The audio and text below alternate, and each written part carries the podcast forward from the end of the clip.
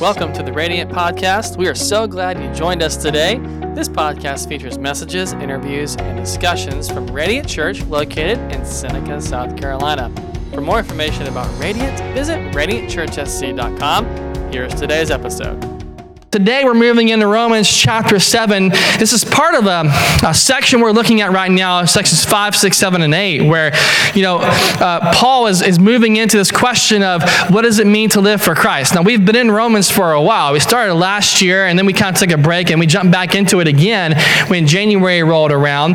And uh, a lot of folks have ideas of what it means to live for Jesus, but not all of them are correct. Some are pretty good, some are kind of wild and out there. And so Paul, he's going to take some time in chapters 5, 6, 7, and 8 to answer that question what does it mean to live for Christ? So, just to kind of give you a, a quick recap, maybe you're here this morning for the first time, maybe you haven't been here in a while. I want to get you all on the same page, okay? So, just to, to recap where we've been Romans chapter 5, we spent some time in there and we learned that God is at work in our lives. God's always at work and He's helping you to defeat uh, your sinful condition. Now, all of us in the room, no matter who we are, whether you're, you're, a white, black man, woman, whether you're from a different continent, whether you're in this time period or you lived in the past, uh, doesn't matter who you are, where you are, all of humanity starts from the same place. All of humanity has a sinful condition. That is our spiritual default position. We start as sinners because of Adam and what he did in the Garden of Eden in the book of Genesis. And Paul kind of starts there, Romans 5. And then you get to Romans 6, and he's like, hey, look, if you're going to live for Christ,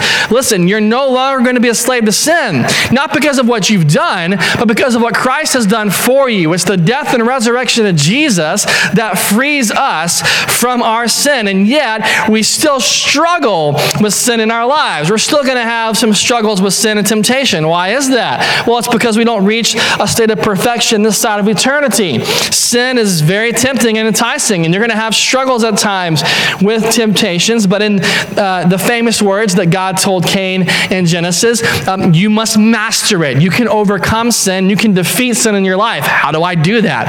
I do that by living a victorious life in Jesus. I live in a victorious life in Christ. That's how I can overcome and defeat sin when I face it uh, in my life here today. So when you get to Romans 7, everything changes a little bit.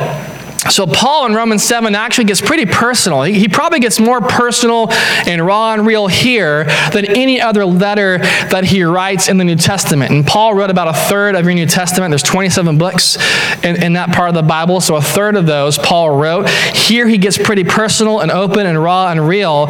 And, and I'm going to tackle Romans 7 a little bit differently and uh, try something new here this morning. Y'all, don't y'all like change and new things? Some, some of you guys who are type A's are like, no, I hate it don't change anything. But we are. We're changing today. I, am going to try to get through Romans 7. I'm going to give you a lot of theology today.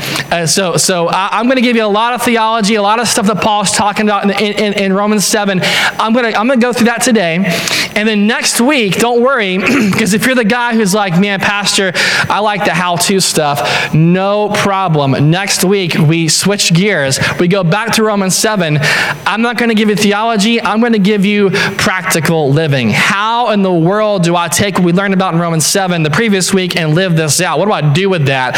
And the reason why I'm doing it that way is because we'd be here for hours if, if, I, if I did it the way I normally teach. So I'm, I'm going to change it up a little bit Next week, we'll come back and we'll kind of dive into all right, great, what do I do with all of this from Romans 7? How many guys struggle uh, to serve other people here today? Like, you're just, you're just honest enough to say that I struggle to serve folks. You are in church, don't, don't lie. So, some of y'all are good. You're like, I do it. I, I, I struggle. I struggle to serve people. I'll just tell you right now this is, this is pastor confession because uh, I, I, think we all look out for number one.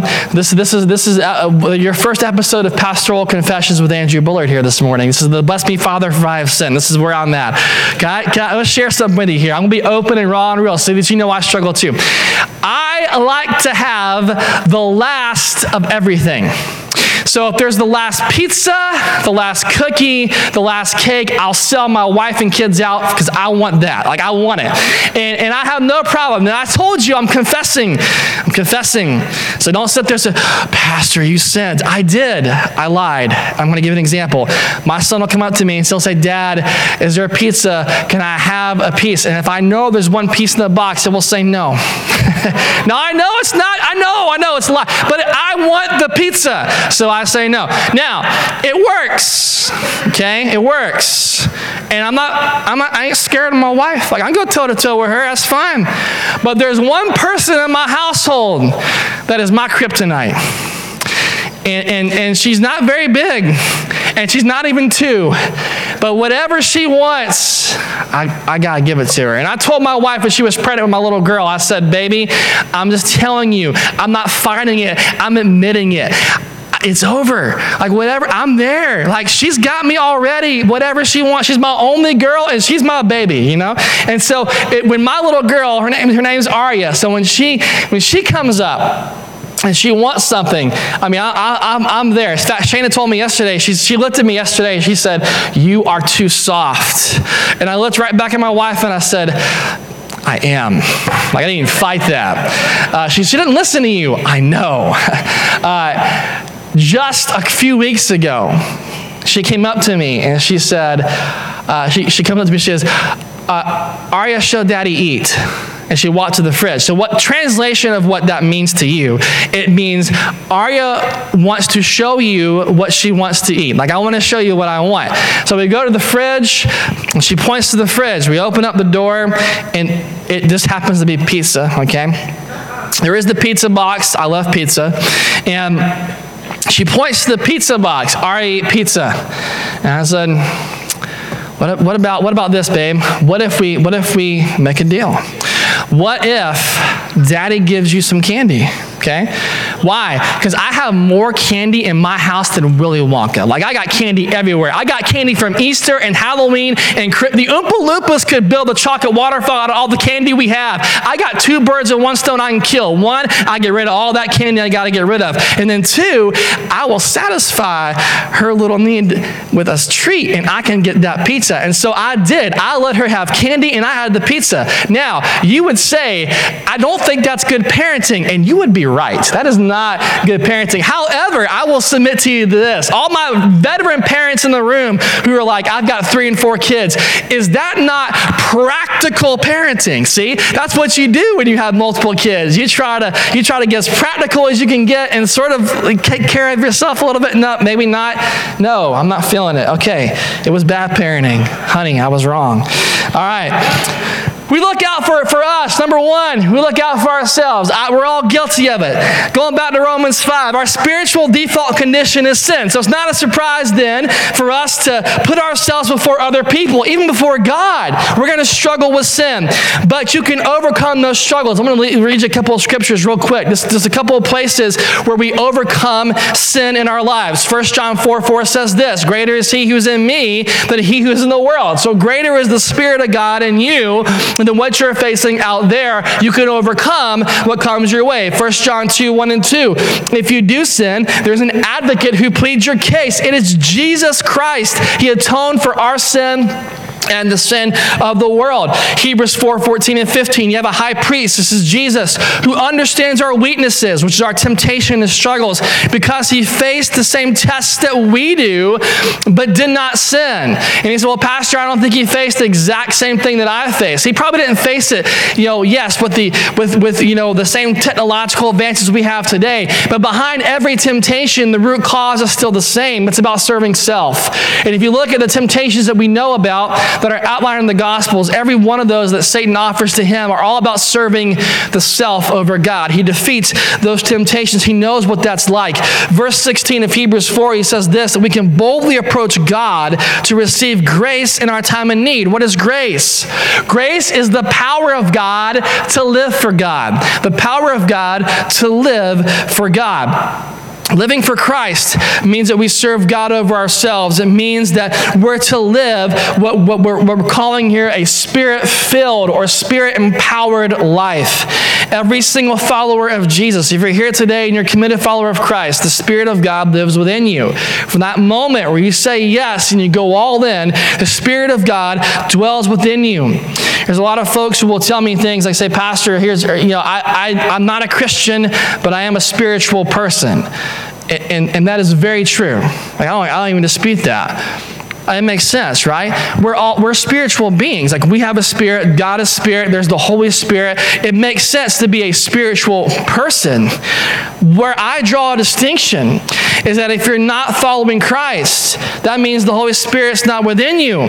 So what spirit of spirits are you following?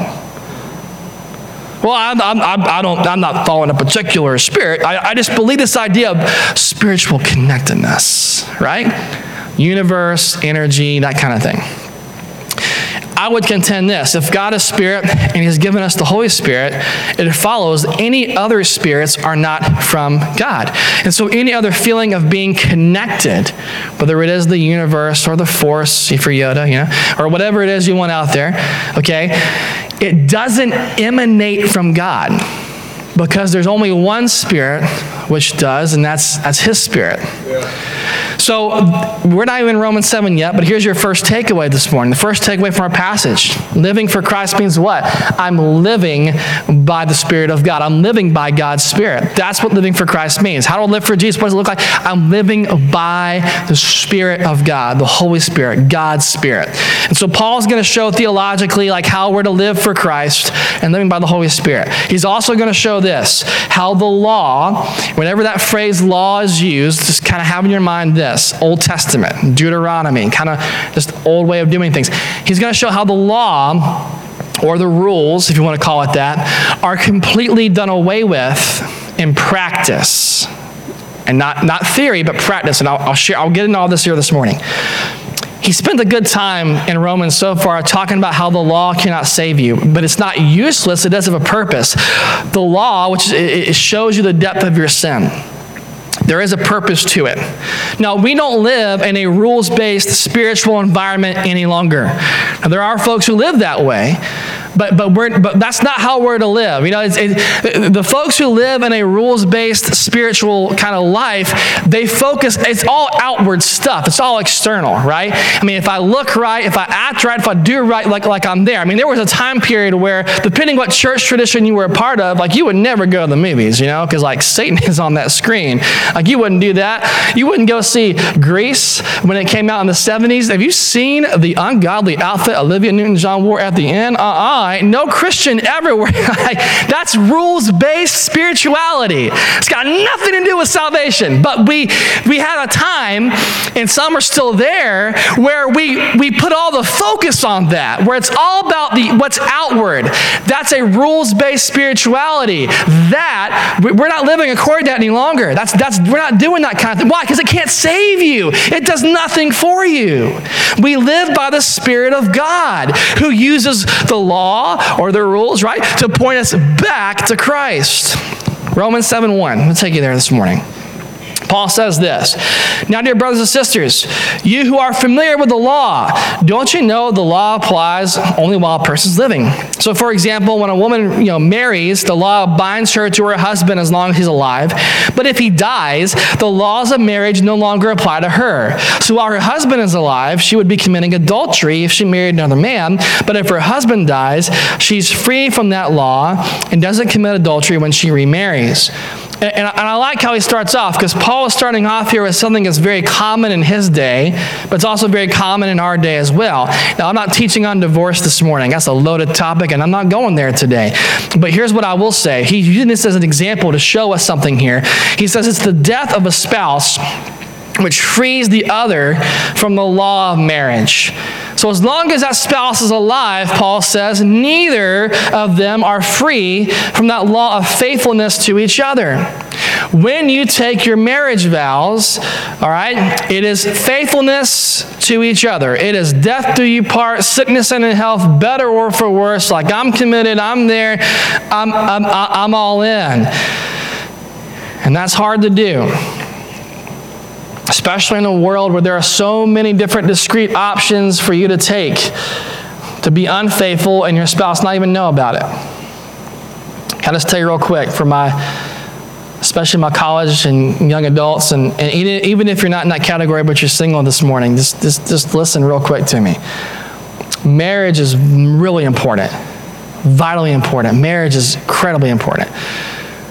The vast majority of us this, this is the life that, that we need. Now, there are some that Paul talks about, like they have the gift of singleness, not because they can't land a boyfriend or girlfriend or whatever. It's just, they're just like, I, am not, I don't want that. I don't want a family. I don't want a spouse. I'm, I'm content with life as, as just me, and that's fine. But the majority of us, that's not who we are and where we're at. Marriage is really, really important. Don't rush into it. Don't do it. Don't hurry into it. Well, you know, we got pregnant, we'll get married, it'll be okay. No, no, no, no, no, because it may not be okay. Think about it. Think really hard. Okay, this is yes to this person forever. What's the spiritual, moral, ethical responsibilities that I'm going to take on? Am I ready to take that on for this person? Is it better for us to go our separate ways, or am I ready to take that on for that person and really commit for the rest of my life to them? This is a weighty thing, and it should be a weighty thing. It should not be something we just kind of jump into Disney style, right? Like we, we should really consider what we're doing here. And my message to you is a little bit of a soapbox, but my message to you guys is just consider everything before you say yes, okay? Because it's pretty important. Now, why is Paul starting with marriage? He's going to show you why in the next verse, verse number four. He says, So, dear brothers and sisters, this is the point. You died to the power of the law when you died with Christ. So, so who's the husband in this example he's using? The husband is the laws, the rules, the expectations. He goes, and now you're united with the one who was raised from the dead, and as a result, we can produce a harvest of good deeds or good works for God. When we were controlled by our old nature, sinful desires were at work within us, and the law aroused these evil desires that produced a harvest of sinful deeds resulting in death. But now we've been released from the law, for we died to it, and we're no longer captive to its power. Now we can serve God, not in the way of obeying the letter of the law. So he's like, not in the way of fulfilling the law to perfection, every little, you know, T that's crossed and I that's dotted, but in the new way of living in the Spirit. And we're going to talk about what that means here in, in, in a moment. So Paul says, so you're married to the law. But then, you know, you died to it when you, when you accepted Christ. When you died to Jesus and said yes to Him, you died to the law. And so, who are you married to now spiritually? Well, it's, it's not more rules.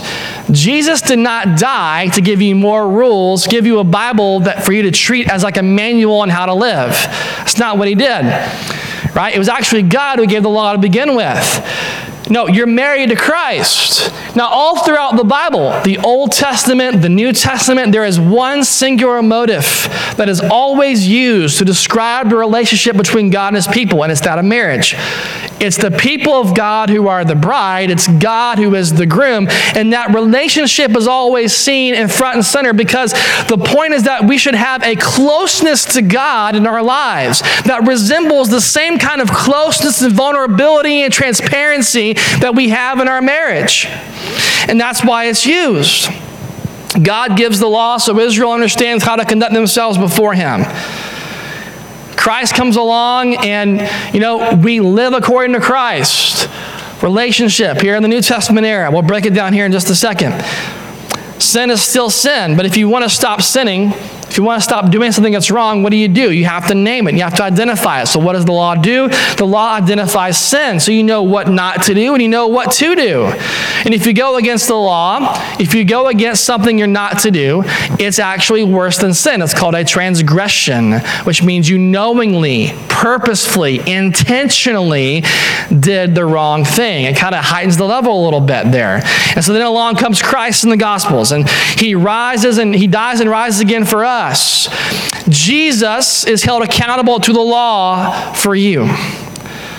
Whenever we talk about his sacrifice, it's in the context of him satisfying the wrath of God. When you broke the law, it required punishment or judgment or wrath. That's why you offered a sacrifice, a ram, a bull, to take that punishment for you.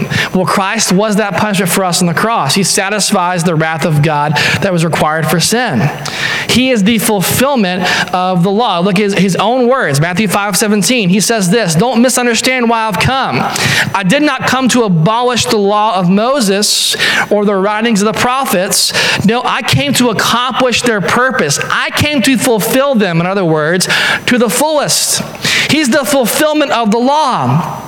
And it's why, this is why it's so important to understand that if he's the fulfillment of the law, then by following Jesus, who again, perfectly lived it out, never sinned, fulfilled it, by following him, all right, we too are following the law, not practically, not physically, but we're following it in spirit. He fulfilled it. His spirit lives within us. As we follow Christ, we are also in spirit following. That's why we don't lie or cheat or murder or whatever, because it, it still matters to a certain extent, because Christ fulfilled it. It's in Christ who was held accountable for us.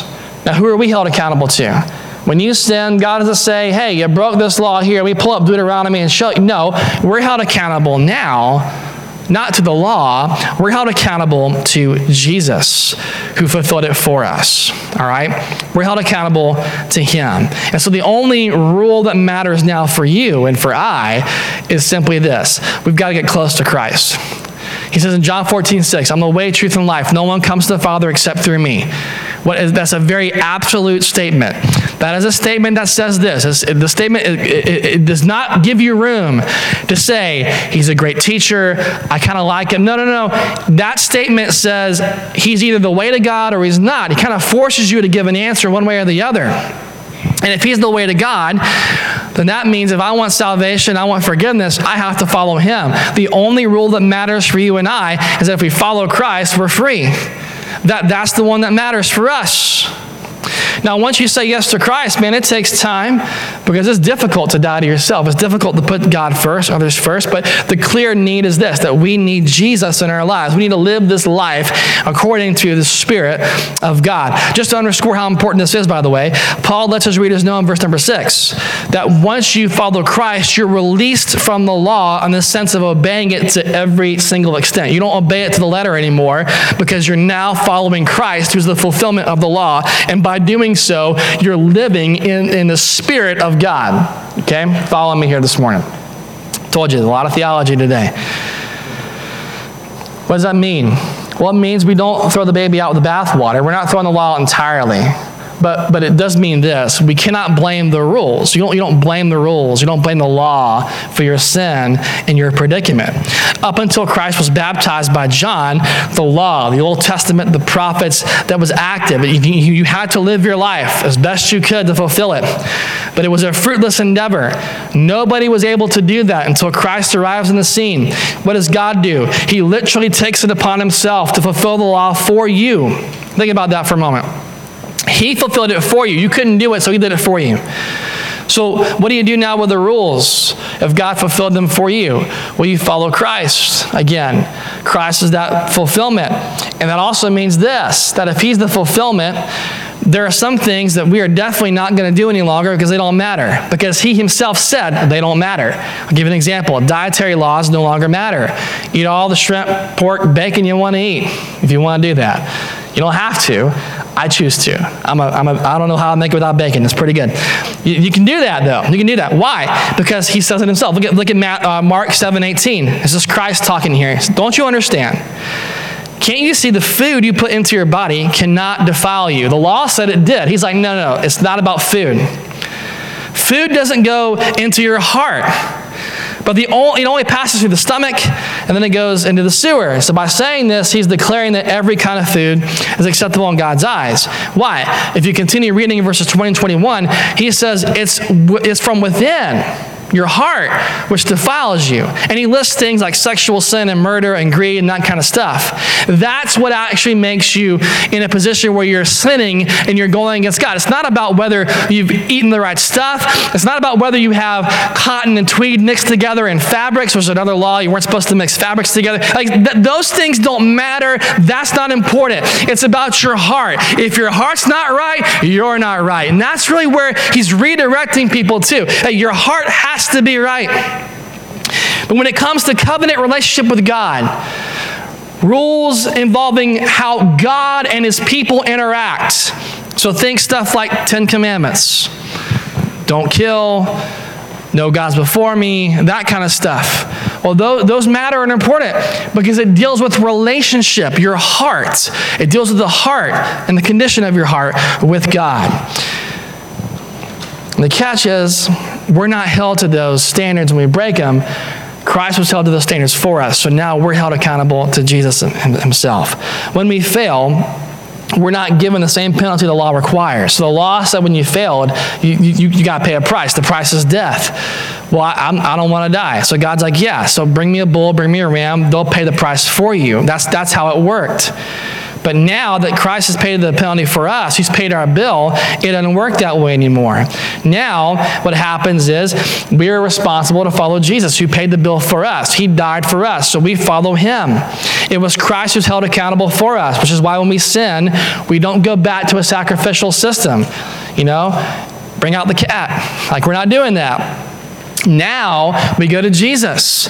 And it's Jesus who gives us mercy, which is what we don't deserve, but that's forgiveness. And then he gives us grace, which is the power of God to live for God. We do that now because of what he did for us. Verse number seven. Paul says, Well, then, am I suggesting the law of God is sinful? Of course not.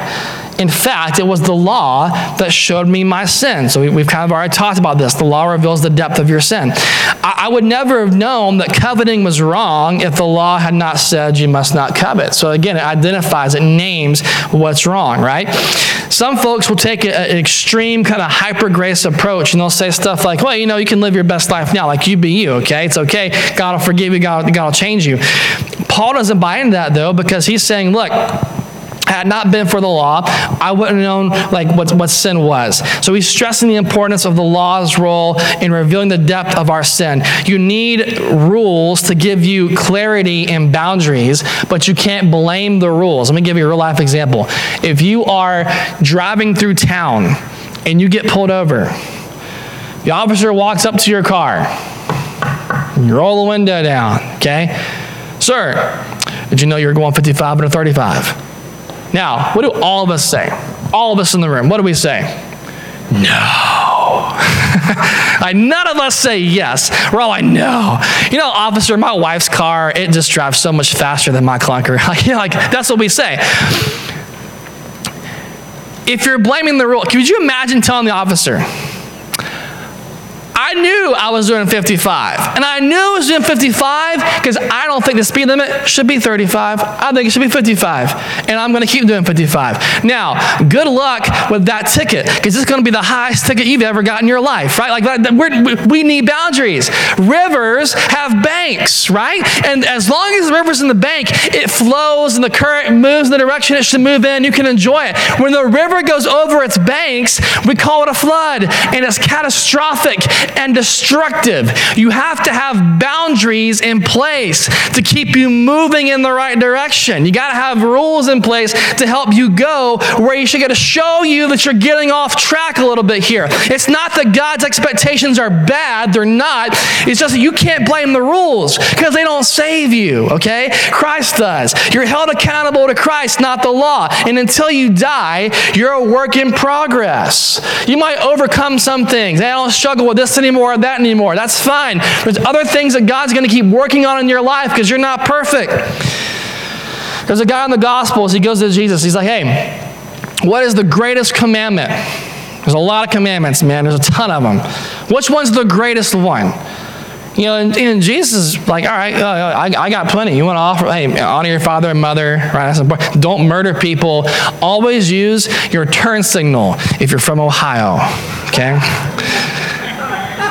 I got Ohioans here, but I'm telling you, I think y'all are worse drivers than South Carolinians. That's just me.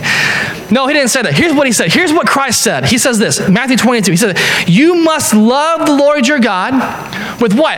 All your heart, all your soul, all your mind. This is the first and greatest commandment. What's the greatest commandment? It's loving God with everything you have. The second is equally important. So, in other words, it's not really a commandment. There's, there's a couple things you need to do, and one's not more important than the other because they're equals. Here's the next one love your neighbor as yourself. Not to go down a rabbit hole this morning, but I will say this. Some of you can't love people because you don't love you. You have a low view of who you are.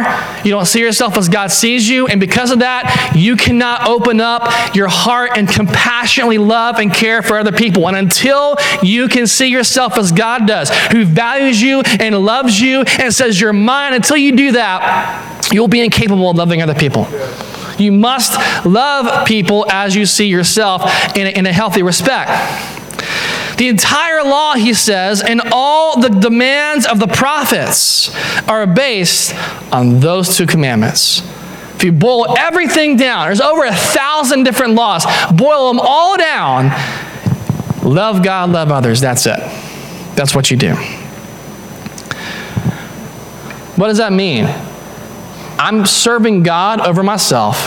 I'm serving people over myself. I'm third on the list. Verse number eight.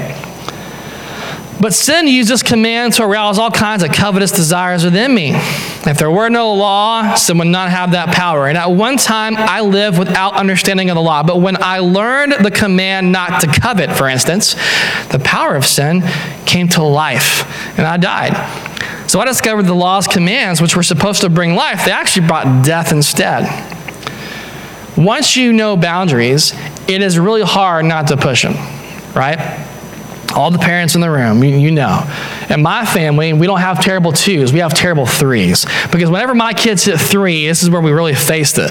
They, they, they push it, and they push real hard. I know I can't do this. How far can I go before mom and dad punish me? That's just what we do.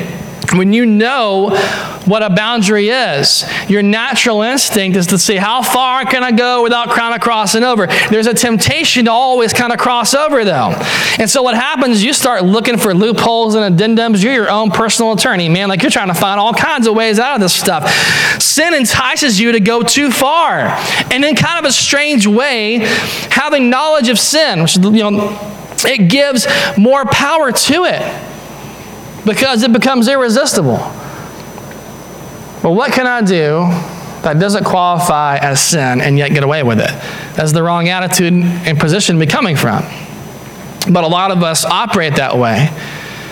Well, you know, but the Bible says if you get drunk, it's a sin. So how many drinks can I have before I'm okay? Like, I think that's just it's the wrong question to ask. The real question, and we'll get to this part in Romans 2, we're not there yet, this is later. The real question should be if I have a drink, who does it cause to stumble and who does it cause to spiritually hurt? More on that later as we get into the study. But that, that this, is the wrong question to ask. We, so Paul realized in all of this that obeying the law didn't transform or save him. If you insist on just following the rules and doing all you can to not break them, in the end, you're going to find yourself standing before God one day, and you're going to hear words you never want to hear. Hey, depart from me because I don't know you. You're never going to want to hear those words. But if you're going all in with the rules, that's what you're going to hear. Why? Because the rules don't save you, they only reveal the depth of your sin. They reveal that you're hopeless to live them perfectly, which is why you need Jesus. That's why you need him. Verse 11 Sin took advantage of these commands and deceived me, Paul says.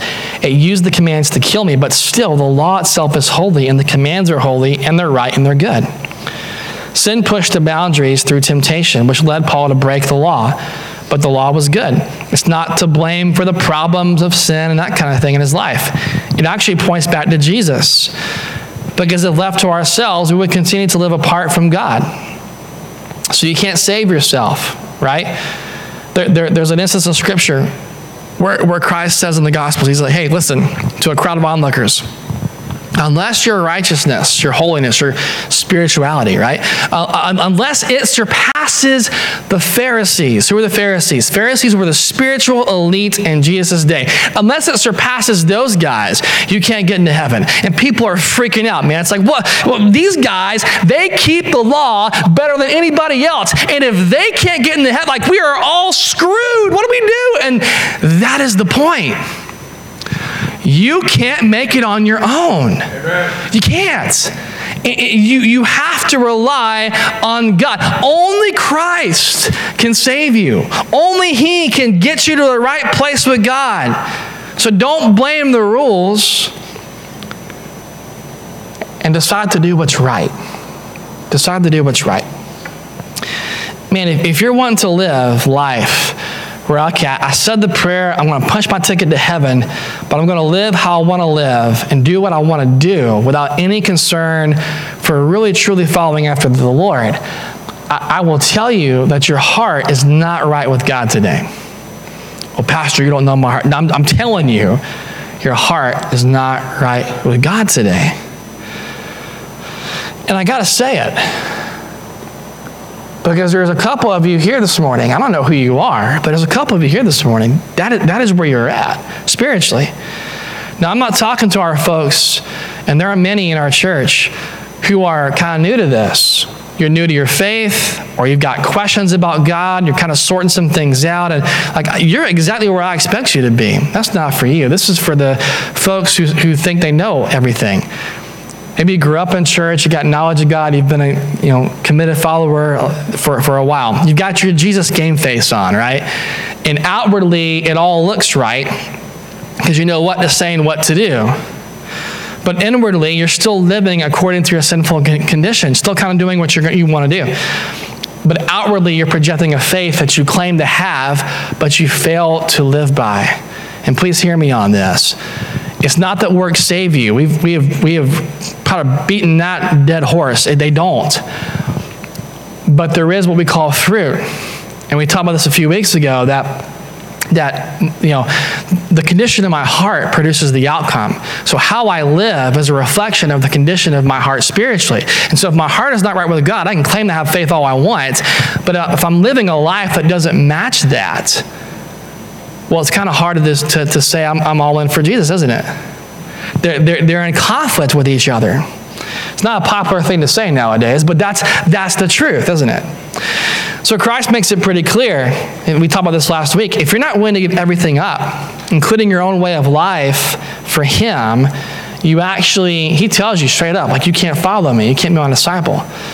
Why? Because you're still anchored to things in this life that He died and rose again to set you free from. Like you're, you're still there. You, have got to cut the anchor. You got to move. You got to move on from that. So decide to do what's right. Decide to live for Christ. Verse 15. Skip down to 15. I don't really understand myself, Paul says. For I want to do what's right, but I don't do it. Instead, like I, I do what I hate. But if I know that what I'm doing is wrong, well, this shows I agree the law is good. So I'm not the one really doing it. It's the sin living in me that does it. Now, Paul's going to get a little tough to follow here. If you haven't picked up, he's going to go a little crazy. He doesn't understand his own actions. He doesn't do what he wants. Rather, he does what he hates to do. And he knows that he does things that displease God, right? And it gets a little tricky, so follow me here. But Paul knows that if he's aware of sin, and, and what sin, the law reveals our sin in our life. If he's aware of that, the law itself, the rules, are not to blame here. It's the sin that's at work behind his actions. So just to say this again, you're a work in progress. Okay? You're a work in progress. God will spend your entire life working sin out of you. He'll spend your whole life working within you and building you into the person he's calling you to be. Verse 18. And I know that nothing good lives in me. That is my sinful nature. I want to do what's right, but I can't. And I want to do what's good, but I don't. And I don't want to do what's wrong, but man, I do it anyway. But if I do what I don't want to do, I'm not really the one doing it. It's the sin living within me that does it. You got it? you follow me there? Paul, Paul gets a little, he gets a little rambly sometimes. He's stating that he doesn't have it within him to do what he should, which is striking a mission from a guy who planted so many churches, raised up leaders like Timothy and Titus, wrote a bunch of letters in the New Testament. It's a big admission here. This passage underscores why you need Jesus, why you got to get close to him. It underscores that. Verse 24. He said, Man, what a miserable person I am. He will free me from this life but is dominated by sin and death. Thank God the answer is in Jesus Christ our Lord. So you see how it is in my mind? I really want to obey God's law. But because of my sinful nature, I'm a slave to sin. Who will free Paul? It's not the law, it's not the rules. There's no hope found within them. There's no hope found in your ability to perfectly keep Scripture and follow God on your own power. Only Christ can set you free. Only God can get you where you need to go. He wants to do the right thing, but he can't do it. He's still a slave. It's so hard for so many to wrap their minds around this. It was hard for me for a long time too, so I get it. I'm a good person. I do good things. I treat people well. Like, why is that not good enough? That has to be good enough, right? Paul says, no, no, no. I'm still a slave to sin. I'm still a slave. I want to do what's good. I'm still a slave. If being good was enough, you wouldn't need Jesus. All we would have to do is live a good life, and that'd be it. It would satisfy God's judgment. It would satisfy that, you know, everything would have been okay. The problem is being good enough doesn't match. It doesn't take away sin or deal with sin. That's why we had to have Christ come and die and rise again. Take that judgment and punishment of God for us. We can't be good enough. He's like, man, and the things that I don't want to do, I'm still, a, I'm still a slave to sin. I do them anyway. It's a great picture. Look, whether you're good, whether you're not good, you need Jesus. There's no way out of it. You're a slave to sin until He sets you free. And then He sets up perfectly where we're going to go in a couple of weeks when we get to Romans 8. Romans 8 1. Now He writes, So, or therefore, now there is what? No condemnation for those who belong to Christ Jesus. Z, come on up. Apart from Christ, we're slaves to sin. That's the bottom line. We can't free ourselves. So, what do we do? If I'm a slave to sin, if I'm good, if I'm a slave to sin, if I'm bad, how, do I just throw my hands up in the air and say, man, I just can't do this, this whole Jesus thing? And no, no, no, no. Paul's message is press in towards Christ press into Jesus, man. Keep going after him. Yeah, you're, you're going to stumble and you're going to fall and, and you're not going to make it every time. But here's the great thing when you say yes to Christ, when you stumble and fall, well, you know what God does? He doesn't condemn you for it. He, do, he doesn't do that. God will never condemn those who place their faith in Christ. Every time you blow it with your sin, you don't come back to the rules. Well, I didn't do this right and this right and this right. No, no, no. You come back to Jesus. God, I'm so sorry. I messed up. Here's what I did wrong. You know what God does? He gives you mercy, which is forgiveness and what you don't deserve, and He gives you grace, which is the power of God to live for God. That's what He does. He doesn't condemn those who belong to Him. The struggle was real. God's not shaking his head at you. He's not ready to strike you down. He doesn't hate you. He hasn't given up on you. If, if Paul has room to write publicly his, what's happening in his life and how he's dealing with all of this, I think we have room privately to say, you know what, God, I'm struggling. Can you, can you free me? Can you do something in my life that I, I really need you to forgive me and set me free today? In the Gospels, there's a story uh, of this woman, and she's caught in the act of adultery. Okay? Now, caught in the act, she's actually probably physically having sex with this guy. And, and, and, they, and, and they, the, the spiritual elite, the Pharisees, they drag her out probably drag her out naked and everything. And they bring her to Jesus. They throw her down his feet. Like, hey, the law says if you commit adultery, it's death. They all pick up stones. They're all ready to stone her, you know? And so they're thinking, we got Jesus trapped now, right? Because he's been saying all this great stuff about God, but boy, we got him right here because she's committing sin and we caught her having sin and she's, we, he has to say she has to die. So, Jesus, what do you say? You know what he does? He's like, okay, you got a point. She did sin. Yep, she did break the law. You guys who've never sinned, boy, you throw that first stone. One by one, they drop their stones, walk away. By the way, before you call somebody out for their sin, can you believe what they're wearing? Can you believe what they said? Pastor, you don't know where that. Before you do that kind of stuff, you should probably examine your own heart and just see where you're at. Because I guarantee you, you, you're not perfect either. They walk away. Now, story's not done. She's still there. So Jesus kind of kneels down. Hey, where are the people who condemned you? And she's looking around. Uh, I'll, I'll see him. It's like, yeah, I don't condemn you either. But the story's not done.